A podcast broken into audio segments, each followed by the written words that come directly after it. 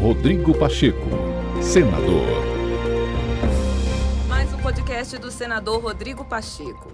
Acompanhe por aqui as principais ações do presidente do Congresso Nacional. Os senadores da Comissão de Assuntos Econômicos do Senado aprovaram um requerimento que devolve a MP 1065 de 2021 ao governo federal. A MP das Ferrovias prevê, entre outros pontos, obras sem a necessidade da realização de leilões.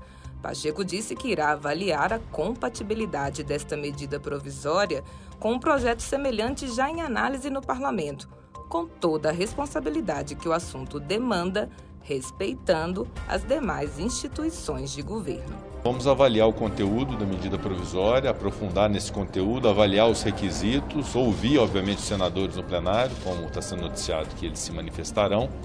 Mas ressalto que há um projeto de lei do Senado, número 261, sob a relatoria do senador Jean Paul Prats, que versa sobre o tema de ferrovias no Brasil. Vamos avaliar a compatibilidade ou não dessa medida provisória. É um tema um tanto sensível, que precisa ter uma abordagem muito técnica, muito profunda, porque é muito estruturante para o país.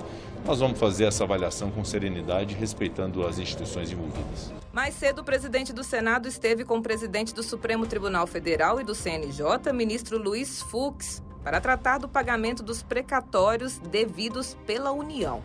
Rodrigo Pacheco tem trabalhado por uma solução que garanta segurança jurídica ao acordo e que assegure recursos no orçamento para os programas sociais como Bolsa Família. Então são três situações que nós estamos buscando convergir e buscar estabelecer o consenso em relação a isso. O Supremo Tribunal Federal e o próprio CNJ são instituições que agem muito por provocação.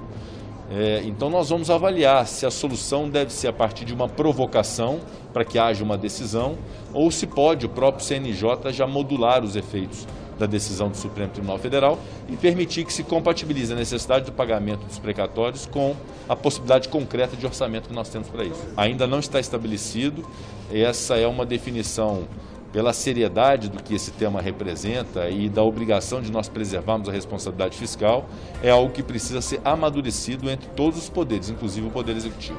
O Congresso Nacional tem uma premissa a premissa de que é preciso socorrer as pessoas que estão em situação de vulnerabilidade no Brasil. Com o Bolsa Família ou com um programa análogo, como se queira chamar o programa, com a prorrogação de auxílio emergencial, o fato é que essas pessoas precisam ser socorridas com um recurso que tenha um valor e um poder de compra melhor do que hoje, especialmente em razão do aumento do preço das coisas.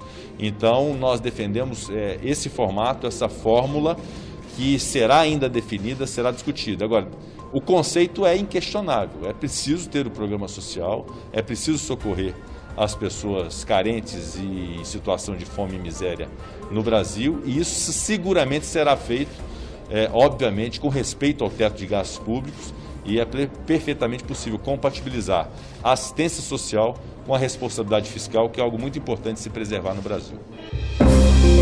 Rodrigo Pacheco senador.